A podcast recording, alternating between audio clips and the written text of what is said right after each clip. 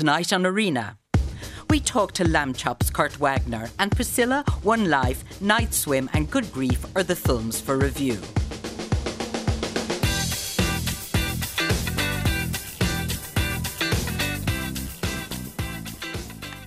You can text us on 51551 or tweet at RTE Arena, or you can live stream on rte.ie forward slash arena. Now, it's film night. This evening, we're looking at four brand new films for 2024. Sofia Coppola's much anticipated biopic of, of Priscilla Presley, simply called Priscilla, is released this week.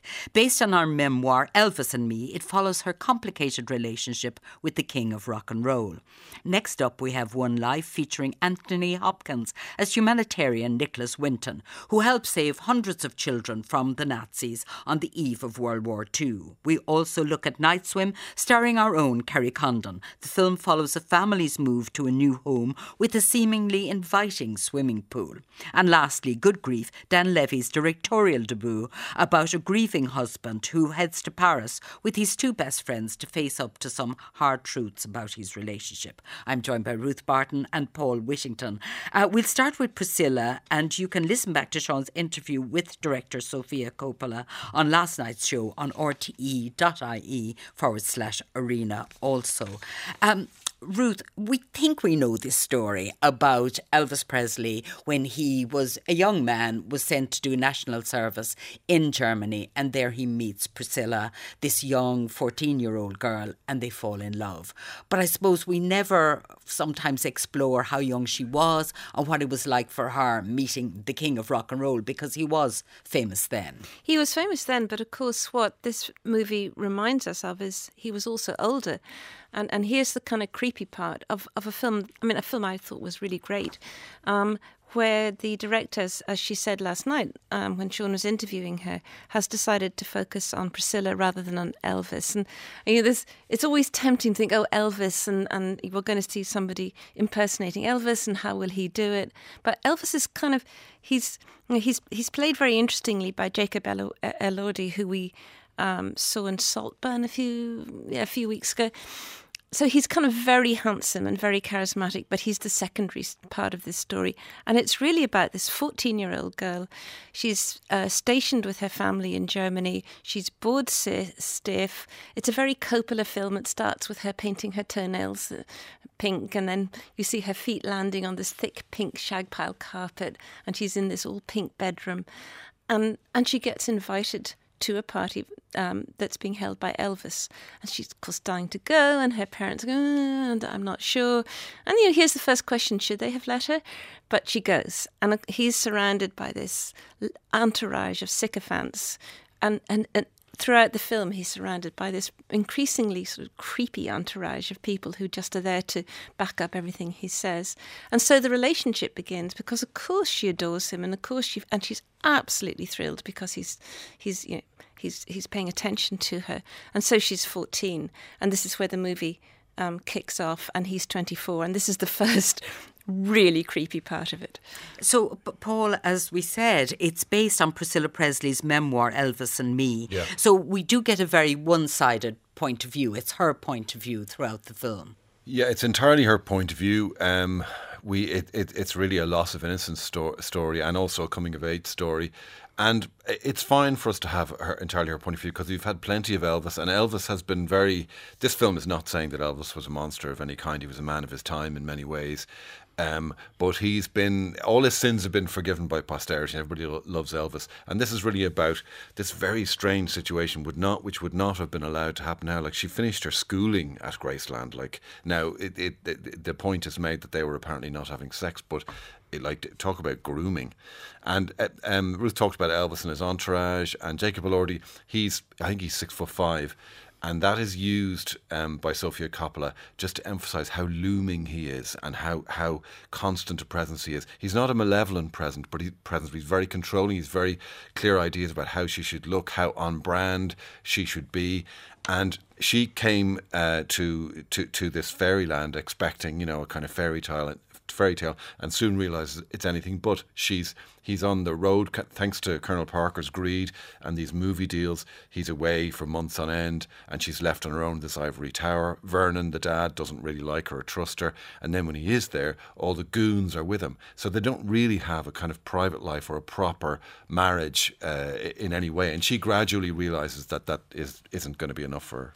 There are some clashes though, because of course, yeah. as any young girl, she's reading fan magazines and she's reading about affairs he's supposed to be having with his co-star Ann-Margret. And was example. actually having, yeah. Yes. Yeah. So uh, we'll just play a clip here. Uh, Priscilla, played by Cailee Spaeny, is confronting Elvis, played by Jacob Elordi, about a note she finds from Ann-Margret. What do you mean to tell him that's not going to work? I can't make it on time. I want to be there in the first place, man. Daddy, I, am going to have to call you back. Dad, don't go imagining things. Like Ann-Margret? Scooby? That's it, woman. I don't want to hear another word. Was there something you're hiding? I don't have a goddamn thing to hide. You're just being too goddamn aggressive and demanding. You know, I think you should go see your parents for a little while. What? Well, I'm not going. I think you should. Matter of fact, I'll help you. Start packing. Joe! Yeah, what's up? Joe, get Stella on the next flight out of here. She's gonna go see her parents for a little while. Get her ticket out of here. Hurry up!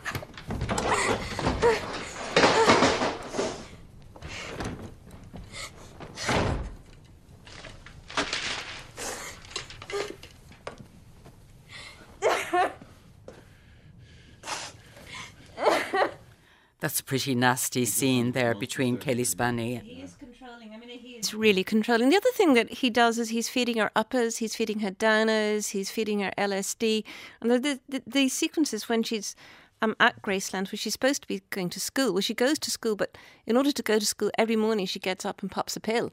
And she's only like 17. Mm-hmm. And so you know, she has been completely f- sort of fashioned, literally fashioned by him in terms of, as you were saying, how she dresses, yeah. the, how she, even the colour she dyes her hair, everything. It is classic uh, Sofia Coppola movie, isn't it? It's like if you think of Marie Antoinette, a young woman finding yeah. herself in a foreign country. I mean, mm. Graceland could be seen in a similar way, and how she copes, or or again, uh, Lost in Translation, a young woman, you know, found in you know finding herself in Japan in adult company. These are the areas she loves to explore. Yeah, they are, and um, th- th- this does align with all of that. Um, what, what's most impressed about Cailee Spaeny's performance is that she has to play her from the age of 14 to practically 30 and she does it so well and she you know is unassuming and almost mousy at the beginning and then gradually she realizes uh, she begins to understand what she will accept and what she won't accept especially after she becomes uh, a mother. But uh, she's terrific and she's so good because um, uh, I talked to her uh, a, few, weeks ago, and she she said that um, Jacob Elordi almost has more lines than her. She doesn't say much, so she has to express all that's going on yes, with her face. Yes, she's in Graceland on her own yeah. for a long time, yeah. isn't she? Obviously, being bored, and and th- those are hard. That's a hard role to mm. to express. Yeah, and it's expressed through colour as well. So it's, uh, you know, mm. uh, uh, and this is really, again, classic Coppola. You know, I was talking about the pinks at the beginning, but when she gets to Graceland, it's all golds and dark browns. And so the so you can feel her entrapment in the in the way that the decor is set up as well. And so, you know, and partly it's by shooting her face and, and, and her her vulnerability, but also if you sort of you're almost subliminally taking in the fact that, that, that she's caught up in this real prison. In fact, you know, why would Graceland be a prison? But it is. Uh, so stars out of four or out of five for Priscilla. I gave it. I gave it four out of five. I thought it dragged a little bit at the end, but I thought it was fantastic. For you, Paul? Yeah, I gave it four. I thought it, it succeeded in its aims really well, and as I said, Cailee Spaeny is terrific in it. I'm sure she'll be involved in the awards conversation, as they call it now.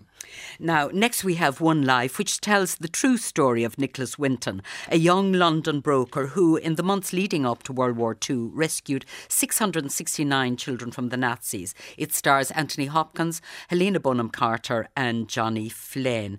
Paul, can you tell us something of Nicholas Winton?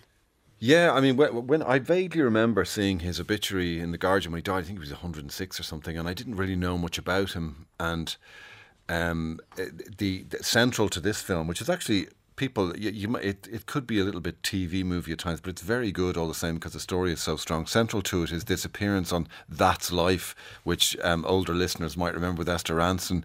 And basically, they they cornered him, uh, and um, the audience was full of all the grown up people who he had saved as children. And it's it's the story of that. Um, and it begins with Anthony Hopkins as um, Nicholas Winton in his 80s, and he's his wife orders him to, to, to clean out his, his study, and he finds a photograph of a girl with a baby from um, Prague in 1938, and that sets his mind uh, working. Okay, so we go back in time now, and we're hearing Nicholas Winton, this time played by Johnny Flynn, and his mother Babette is Helena Bonham Carter. They've organised the rescue and passage to British or Jewish Czechoslovakian children f- before the imminent start of World War II. They seek the help of Mr. Ledbetter, played by Michael Gould, to speed up the refugee application process. I've seen your letter in the press. Well, then you understand the urgency. The process. Our first group consists of 20 children who are in the most dire need. They will arrive by train into Liverpool Street Station in, in two weeks' time. Yes, two weeks. A fortnight. Which is why we're asking for your help to, to, to accelerate the process. A- Applications are dealt with in turn. The process takes time. We don't have time. The German army could cross the border any day. Mr. Ledbetter, these are your children, yes? They are. Our families, just like this. Just like yours. Living in conditions you cannot imagine. The threat of war hangs over them. What they have done for you is to stand against Nazi expansionism. All they ask in return is a temporary refuge for their children from whatever horror is yet to come. Isn't that the least this country should offer? Helena Bonham Carter there in One Life.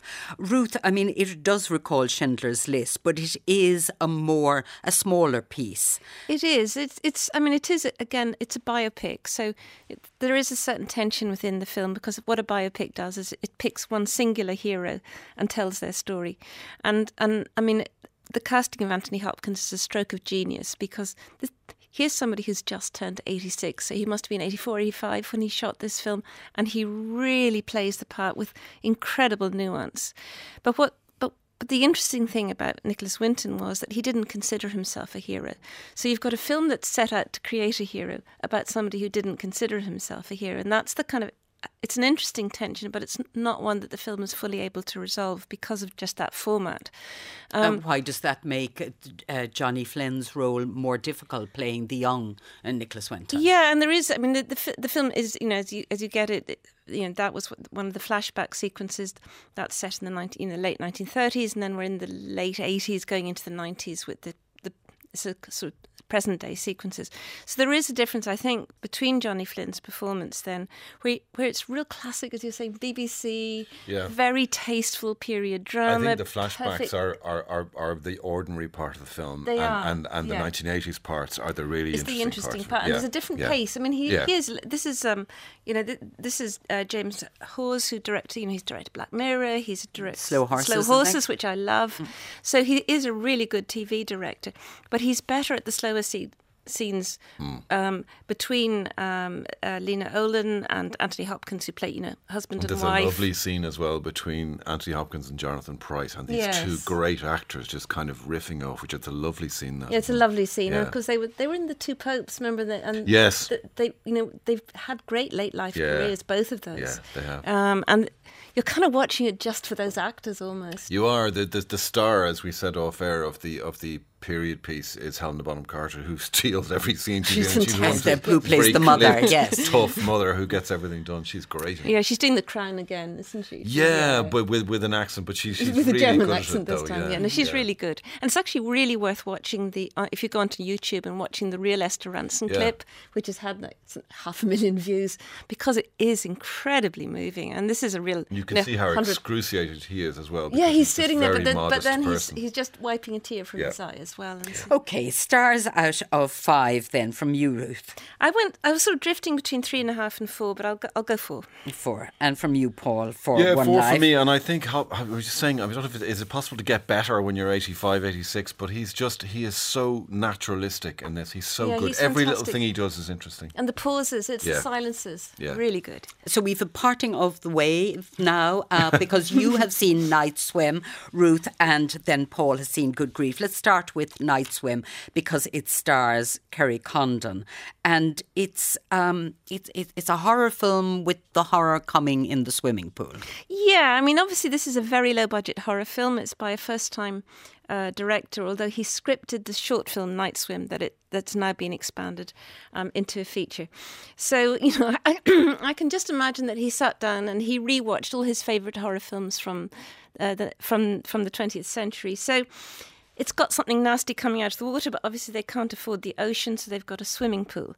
Um, they've got Oh God, um, that's a bad start. it's not a yeah. I mean, this is a this is a, a film. This is this is genre filmmaking by numbers. Hard to make You've got a small budget. isn't it? No, it's a little yeah, harder. yeah. But so what you have to do is lots of jump scares, and you have to have kind of creepy music to cover over what are actually enormous holes in the script. Um, but basically, coming out of the plug hole is this brown gloop, um, and there's a very very stuck together monster that we glimpse. Luckily, only only occasionally. But the story is anyway. This family. Um, uh, the the husband, the father is an ex baseball player who has now got MS. So he's they're moving into a home. They've been moved around the world. Know, classic. The kids, you know, unsettled because they've been moved from school to school. Um, and uh, Kerry Condon plays the wife, and so they could move into a sort of sheltered housing type place where he'll get treatment. But they decide they see this swimming pool.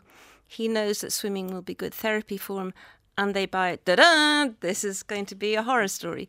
Big So- mistake. Big mistake because anybody who goes swimming, it's called night swim, particularly if you go swimming at night, creepy things start happening.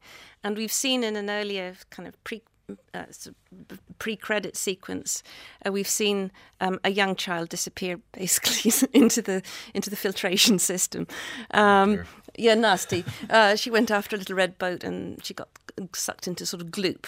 There's a Okay. little gloop in the so movie. is is this a good vehicle for our Kerry Condon? Yeah, one after this wonders, uh, great indeed. success in Banshees. Yeah, one wonders indeed what her agent. I mean, I have to assume that her agent signed her up for this pre-Banshees. Probably made before it, yeah. Yeah, I'd say so, and I'd say that if I mean it's opened the door as they all do to Night Swim too, and you know I'm kind of hoping she doesn't get the call or that her agent you know feels it because she's she does great stuff. She's you know she's actually acting, which is probably against the flow of the movie, um, but she's got nothing to do other than being you know he's he's the he's the selfish husband she's the smart wife she's the one who sits down at a computer works out that, that bad things have happened in this in this house beforehand. So she's got to save him she's got to save the children she's got to stop the monster she's got actually there's a cat involved too. And then there's a very bad mother who's not like her and who has capitalized on the things that can go right with the pool. am i drawing you in? It's slightly growing on me. Um, Night Swim, how many stars, Ruth? um, i've given it a generous two generous two, okay. Now, you've seen Good Grief, Paul, and this is Dan Levy. People would know him from Schitt's Creek. Yeah. He, Which we should spell so people know we're not swearing. Yes. Yeah. yes, of course, S C H I T T. And he of he stars in it. Yeah. He wrote it and he directed it. That's right. And Ruth Negga, another Irish star, Yes. is starring in it. Yeah, um, it, it, it. I mean, it's interesting. It's got a bit of a kicking. I noticed over the water. I didn't think it was that bad. Um, it's set in uh, what looks like Mayfair in this vast townhouse, which he is. His character is Mark, and he lives there with his husband Oliver, who's played by Luke Evans, and. Uh, Mark Dan Levy's character is an artist and illustrator, but he's occluded a bit by Oliver, who's this writer whose books were turned into this um, multi-million dollar um, film franchise. So they're very wealthy, and they seem very happy. But then uh, doesn't Oliver go out to go to the airport and a car hits his taxi and he's dead? And that's a bit of a spoiler, but it's not. You can't talk about the film without that because it's about grief.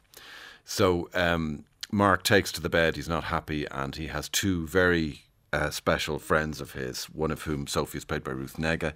The the other one is played by Himesh Patel, um, Thomas, and they do their best to cheer him up. They coax him out of his shell. And a year or so later, he's kind of just recovering when he finds a letter or a Christmas card he hadn't opened from Oliver, in which he says that he's met someone else, and uh, they have to talk. So he now has to he now has to wonder what he does with his grief. He finds out that Oliver had bought a, um, um, an apartment in Paris without telling him. So he brings the others to the apartment where this kind of you know existential confrontation occurs. But he hasn't told them when he, he hasn't told them, them why he's going. Paris. So they, they don't so they're having they're a great time in Paris, and his heart is. They're broken. kind of having a great time. They're, the two of them have problems. Like Thomas um, uh, was in love uh, with Mark and may not be over it, and Sophie uses alcohol to hide her unhappiness. So Okay. they have their problems. We'll just listen to a clip here. Sophie, played by Ruth Negga, is setting up a profile for Mark for a dating uh, app and is looking through his phone for suitable photos. Mark's friend Thomas, that's Himesh Patel, thinks it's too soon for him to go on the app. What do you mean I have to pick a song? It's a dating app. The song plays over a montage of pictures of you. Well, is there thank you. Is there an option not to? I mean, what what kind of songs do people pick? Radiohead. An awful lot of creative directors picking Radiohead. It's only been six months. He doesn't have to do this. Thank you very much. Toni Braxton, you're making me high. Works every time. How do you know that? Nabbed me this one, didn't it? Hmm? It was the pictures that worked for me. Can assure you it was the pictures. Although, had I known what I was getting myself Anyway, I into- had legendary slideshow. Men love a thong strap. God love them. Mhm.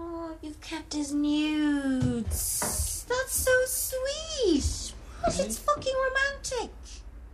I'm sorry, I was just looking for photos of you, and I can't find any of you alone without him, and I.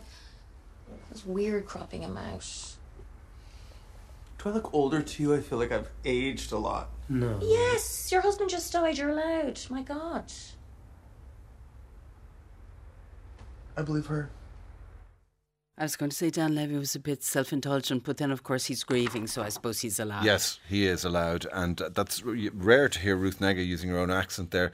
I think that the writing at the start of this film is a little bit stiff, and that her. I can't decide if it's overwritten or underwritten, so she's working against that.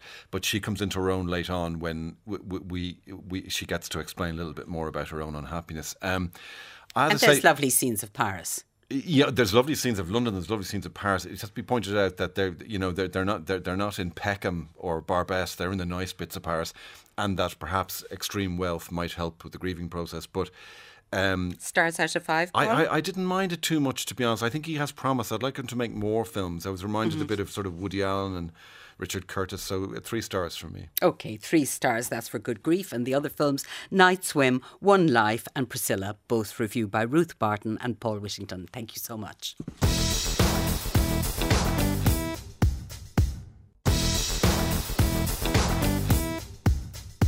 You're listening to Thursday Night's Arena. Nashville's Kurt Wagner has been making music as the frontman of his band Lambchop since 1986. Billed as an alt country band, the songs have long since gone to incorporate soul, jazz, indie rock, and electronica.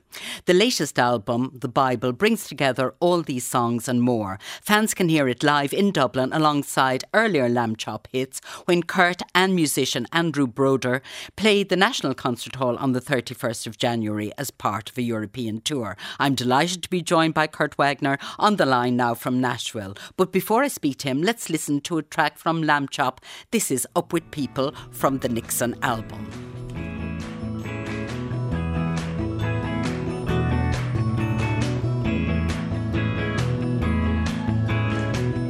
Yeah, there comes a booming sound.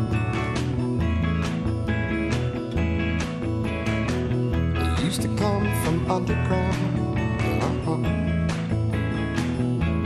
That's Up With People from Nixon, the album from Lambchop. And I'm delighted to be joined by Lambchop's Kurt Wagner, who will be coming to the National Concert Hall on January 31st. Um, Kurt, in the past, uh, Lambchop have been described as alternative country. But now, listening to your more recent albums, that's very much a shadow the country sound. Would you would you agree with that? That it's much more electronica, indie, rock, jazz, and soul influences. That's true. I, I think um, it encompasses all of that. Um, it's certainly. Um, I just enjoy making music and exploring the different um, options that are out there. Yes, I suppose coming from Nashville, you must have been steeped in country music at every every gig you went to, walking down the street. Right. Yeah, it's true. I mean, there was a lot of that going on growing up in Nashville, particularly in the 60s and 70s as I was a young man. Um, before performing as Lambchop for almost four decades now, it, it, music wasn't your first ambition. You were looking at the visual arts. Indeed, I was. I was trained as a, a, a painter and sculptor. Um, I went to um, university and stuff like that, and was intending on being a professor. And what changed your mind, or was music always there as a sideline? It certainly was something I was always a part of. I never really intended for it to be uh, what it became. Um, it's just uh, as life turned out, that's where where I headed. And your parents were classical mus- musicians and were interested in electronica as well. Well, they were certainly deeply interested in classical music for sure, and um, they exposed me to um, even the earliest forms of electronica. Um, particularly, uh, there was a, an artist here named Gil Trythall who pioneered the Moog synthesizer, and they would take me to see performances by him. And, and so obviously in time that, that, that crept into your own music. I imagine it did. Yeah, yeah. I, I embrace all kinds of music. I just um, I, I, I, enjoy a variety of types of music, and um, I think that a lot of that came from them, who also exposed me to a lot of different things. And you are the constant in Lambchop. You are Lambchop, and yes. then um, performers come and go. Is that the way you see it? You see it as a, a collective and based on your entrance, your your interests, the the musical musicians' makeup of the band changes. Sure. I mean, this we're talking about a long period of time, and over the course of time, people's lives do intersect and then diverge.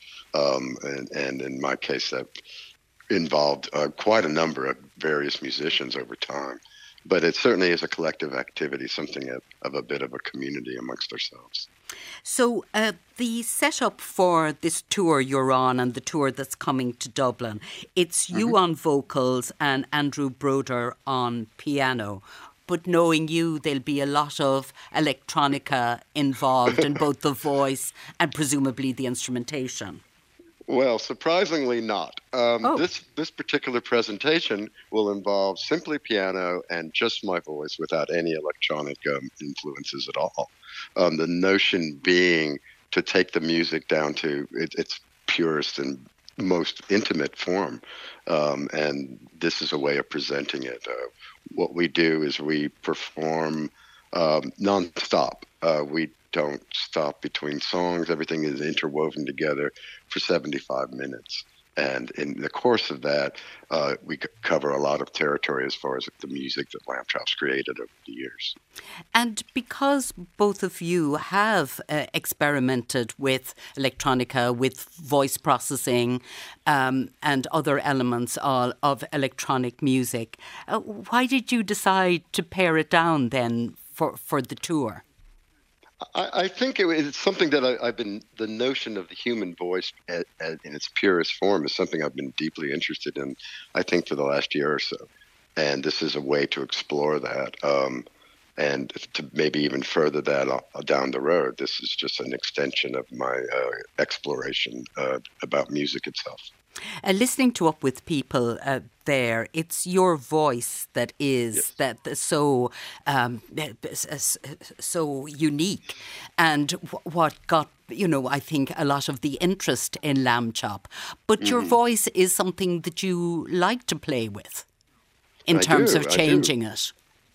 Yeah, I'm very curious about what's possible, particularly as technology evolved.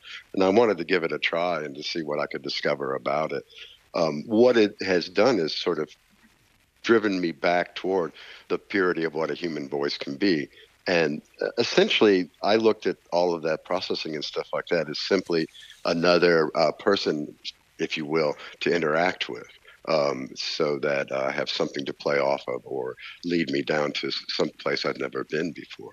And uh, technology was my little buddy, if you will.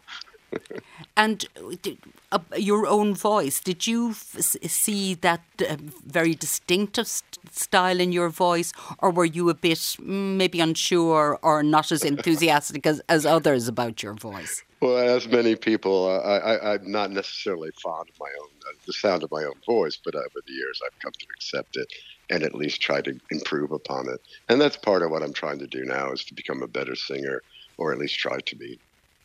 Now, as uh, the, the tracks that you have chosen for the the set list, which is, mm-hmm. as you say, the, uh, a full connected performance, are mainly from the Bible. Uh, that's your your your, your 2022 sure. album. Uh, tell us a little bit about the Bible, maybe how it got that name, and what were the themes you were exploring in it. Well, I think the main theme was the notion of um, trying to create spiritual music, not necessarily being a, a religious or deeply spiritual person in that way. And I felt that there was a there was room for that type of music um, because even being a vaguely a non-believer myself, what I was interested in is I still have those feelings and those ideas and, and, and emotions which I wanted to, to get across. And um, I, I, was trying to find a way to do that without necessarily uh, embracing um, uh, organized religion or in that way, but trying to just, uh, as a regular person, trying to just express spirituality. So we were going to play some of Dylan at the Mousetrap. Will you talk us okay. into that track before we play some of it? Oh, sure. Um, f- for me, it was um, uh, it, it, stemmed from a conversation I had with one of the producers about uh, the notion of, of, Bob Dylan playing at a at a humble um, uh, venue in Minnesota called the Mousetrap. Um, and from that, I, I extrapolated the, the the ideas that I ended up singing about on the record.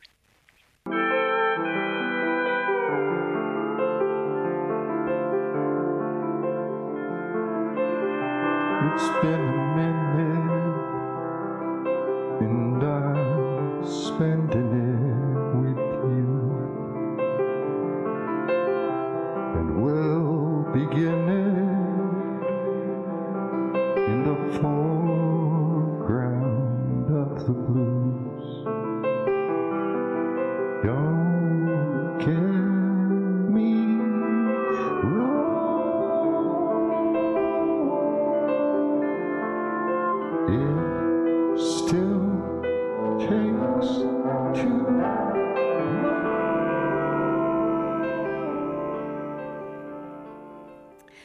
Dylan at the Mousetrap from the Bible album and part of the set list for Lambchop's uh, Dublin uh, event uh, that's going to be at the National Concert Hall on the 31st of January.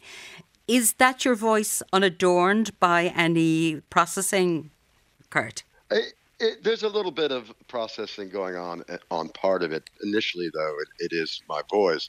And then what we've done is also um, introduce um, an, another person's voice, but he's singing in a very low, uh, almost uh, like a throat singing style of, of, singing. And I've become interested in that in, as a way of it's.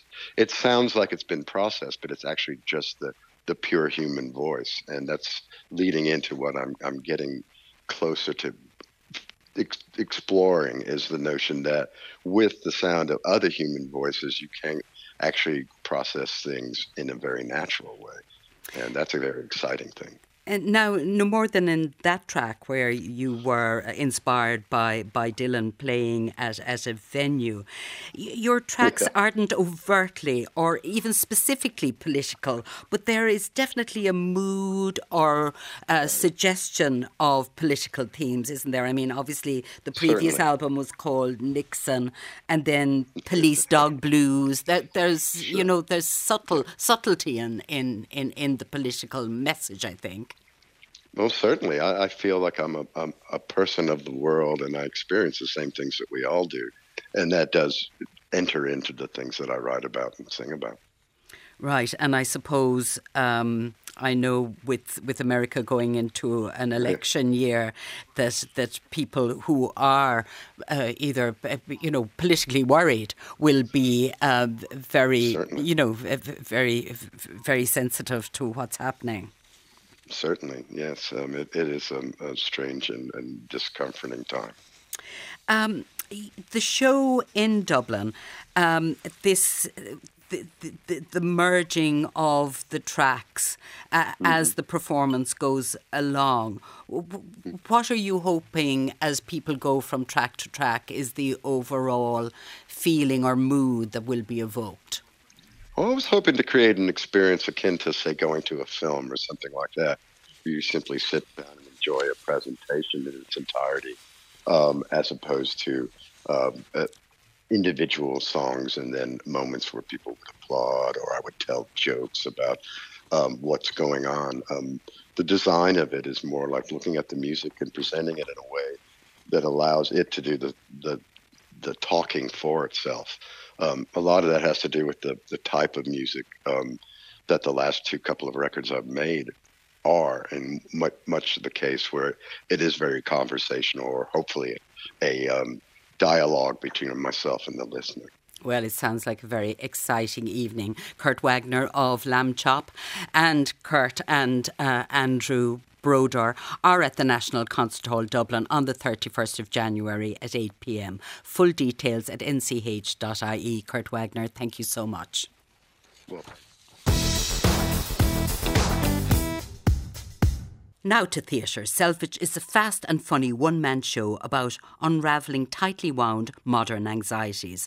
The show was nominated for two Irish Times Theatre Awards and uses physical storytelling, puppetry, and a live original score to explore the many ways people try to calm themselves while a gnaw of anxiety waits not far from the surface. Written by James Riordan and produced by Brú Theatre, it will be part of the first fortnight Mental Health and Art and Culture Festival 20. 2024 and taking place in the Smock Alley Theatre on Friday, the 12th of January, and two shows on January the 13th. I'm joined now in studio by James Riordan himself.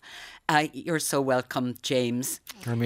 Uh, the play is about a 13 year old boy called Joe who has a granny and they're living pretty happily together, but then things go wrong for both of them. So it, bring us into the story. Yeah, so that's it. The setup is that uh, everything is kind of in a, a, state of balance, and then uh, Granny Fanny is uh, she's a revolutionary and she's a bit of a Bolshevik, and she kind of is all about uh, the revolutions. So she ends up going a bit too far and getting uh, incarcerated. And so Joe is left to fend for himself. And I suppose it's the first time that he's had to to live or be in the world without that kind of calming influence of Granny and her knitting. You know, she he'd sit at night and listen to her knitting, and so uh, we then follow his story as he goes off into the world uh, and kind of comes full circle. Not to give it away. But, yes, and as I said, it uses puppetry or an original score by Annie Mullarkey. Um, it also has storytelling, a lot of physical performances from from yourself. Mm. So it's it's told as a fantasy fantasy, really, or or maybe a fairy tale. Yes, there's a little bit of a kind of a fable uh, element to it, which I think allows for all the different storytelling techniques and types and styles to integrate more kind of seamlessly. Uh, so you're not it's not a realistic piece of theater, you know, it's not kind of trying to be a fourth wall realism within this fable that's narrated by a character called Lace who kind of is a, a personification of Joe's anxiety um, as he as he talks us through this story and it allows, I suppose, me to multi role different characters without having to worry too much about uh, I said, he said, I said, that kind of back and forthness. You know, it allows for uh, talking to the audience by the different characters so that we're let in a little bit to their specific anxieties and how their uh, unease might manifest their own little gnaw starts to take place in the ticks and the physicalities. You know, the different characters that he meets on his way all have something going on and uh, then it allows me to come out and continue narrating. Um, because as Joe goes on on his journey in the fable, he every now and again meets a situation that may has the potential to cause him anxiety, and there, Lace, this other character, comes in and just jumps on it because he can see the no that's going on in Joe, isn't it? Yes, that's it. And so he goes through, you know, finding foster care and going to a new school and these kind of uh, characters he meets along the way. And Lace is never too far away from him and from the situation and kind of commenting on, on maybe some of the naws and anxieties of the other characters. Um, you know, there's a whole shadow puppetry section. We have masks by the, uh, a great maker called Orla Cloher. Um, and as you say, Anna Mullarkey has done live music. So there's singing, and music is a really big part of allowing us to feel that sense of unease and that sense of calm and uh, plenty of wool and knitting needles and all those. Yes, we'll come to the knitting because we have to come to the knitting. But anxiety itself, is that something? I mean, this is a creative, a very creative piece, but was it prompted by anxiety that you suffer yourself, or was it just a subject matter that you thought was was rich for exploration? No, absolutely. It was a a, a reaction in in some way to a period in my life, maybe about seven years ago, where I, for the first time, kind of really did suffer from anxiety and wasn't able to calm myself down. I didn't have the tools.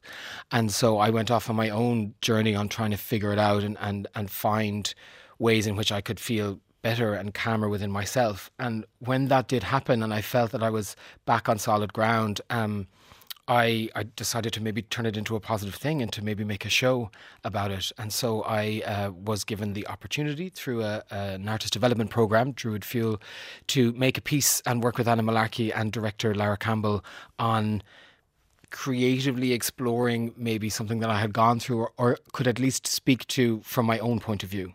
And where did the character of Lace, this uh, character that brings anxiety with him, where did that come from that you decided to personify anxiety as another character? You know, I think it came back to the storytelling. I come from more of a physical theatre place, so uh, uh you know, I would be making work that's not from a, a, pre-written script place, I suppose. And Lace allowing us, allowing me to talk to the audience and have that nice rapport, um, and also use language, the language of gnawing and anxiety and ticks, and you know, it, it's very rich language uh, that. Uh, around this theme. And so we started to play with it, and it allows me, I think, to also really enjoy myself physically and jump around the place and rhythmically too, you know, because you're meeting characters that mightn't always be fast paced and therefore, you know, Lace can push it along. Um, so it just started to work for us, yeah, and it went from there. Now, you didn't write it for First Fortnight Festival, but obviously it's a great match for First Fortnight. Uh, what can you tell us about the festival this year? Um, well, we're delighted to be part of it. I mean, it's a it's a super festival that we've been going to for the last few years. Um, and we toured the country in 2022. We had 10 venues around uh, Ireland. And uh, Maria Fleming from First Night, First Night, First Fortnight came to see us and we started that conversation. And absolutely, it really fits in with what they're trying to do to bring a bit of light in these darker few weeks, you know, in January that have you know been proven to be quite tough for people and so to offer art as a, as a place to come together and a place to be reflected and um, you know to kind of see something new at the same time it felt like a good fit f- for us and for for them so we're delighted. Now you have such fun, or we have such fun watching you with the characters you've created. There's Pearl, who is the foster uh, woman, who is a very kind person, and yet she's afraid of the authorities that she mightn't be, in, you know, in putting enough rules in the way of the child Joe she has fostered. And then there's the the the, the there's Mary who works in the in the office, um, and she, you know, uh, computers keep failing her and the world keeps moving on too fast and she can't keep up and it's absolutely stressing her out and it's it's manifesting in a certain way. You know pearl everything is absolutely spotlessly clean and you keep cleaning and, and you know I have great fun with all the cleaning and you know uh, there's the Máistir who is the principal or the uh, the principal of the school the new school he goes to which is all about winning and competitiveness and the hurling and gold medals and we'll be grand lads. And you know there's a bit of the Irish language in there because we would work quite bilingually as a company, so I wanted to get it in a little bit without it being prohibitive to people. Uh, but I have, you know, great fun with that, as you can imagine. So let's play a clip of uh, the knitting. So you might just speak, talk us into the knitting. Well, let's play the knitting, and I'll ask you questions about knitting uh, after this. Great. Well, good evening, comrades. Now, you are all very welcome Before we begin, I would like to remind you no biting and no fighting. I'm looking directly at you, missus. No biting.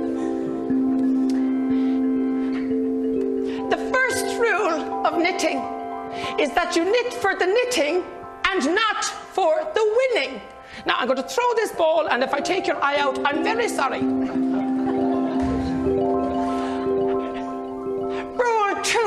Of knitting is that you never covet another knitter's cross stitch, huh? You keep your chin down, but you keep your heart up, comrades. Now, for the love of God, stay alive. Never knit and drive. That's uh, James Riordan there performing from his show Selvage, which is on as part of the first fortnight festival. So, talk to us about knitting.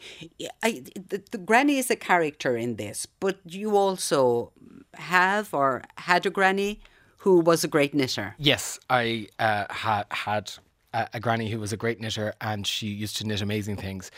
And uh, I I'm not a great knitter now. I don't want to tell you lies, but I, as a, a as an act of meditation, I could see that it used to calm her down. And when thinking about this uh, play, having gone through my own uh, kind of period of anxiety and trying to figure out how I could calm myself down, active meditation, things that can just take your mind out of your mind, if that makes sense. That's something you can do with your body, almost uh, short circuits the, the overthinking to calm yourself down was something I started to think about with this piece. And I was very fond of my Granny Kay, who was from Bal and Mayo. And uh, she really did inspire a Granny in terms of you know, not just the knitting. Um, she was was she a revolutionary? Uh, oh, no, she wasn't. I'd like to say she was bit. actually, but she was wild and she was really good fun. And uh, I, you know, I, when it came to it, it felt to make making work about what you know felt at the time like a, a, good place to start. And so a lot of the characters are, are, people that I may have met once or twice in my life, and particularly Granny and the knitting. Um, and tell us about selvage and what selvage means. So, selvage is a, a line of knitting that secures itself. So it's a self-securing line that you'd often find with uh, almost like jean, jean um, fabrics or kind of tougher fabrics that there's a line you can do with knitting needles that means it will secure itself and not unravel.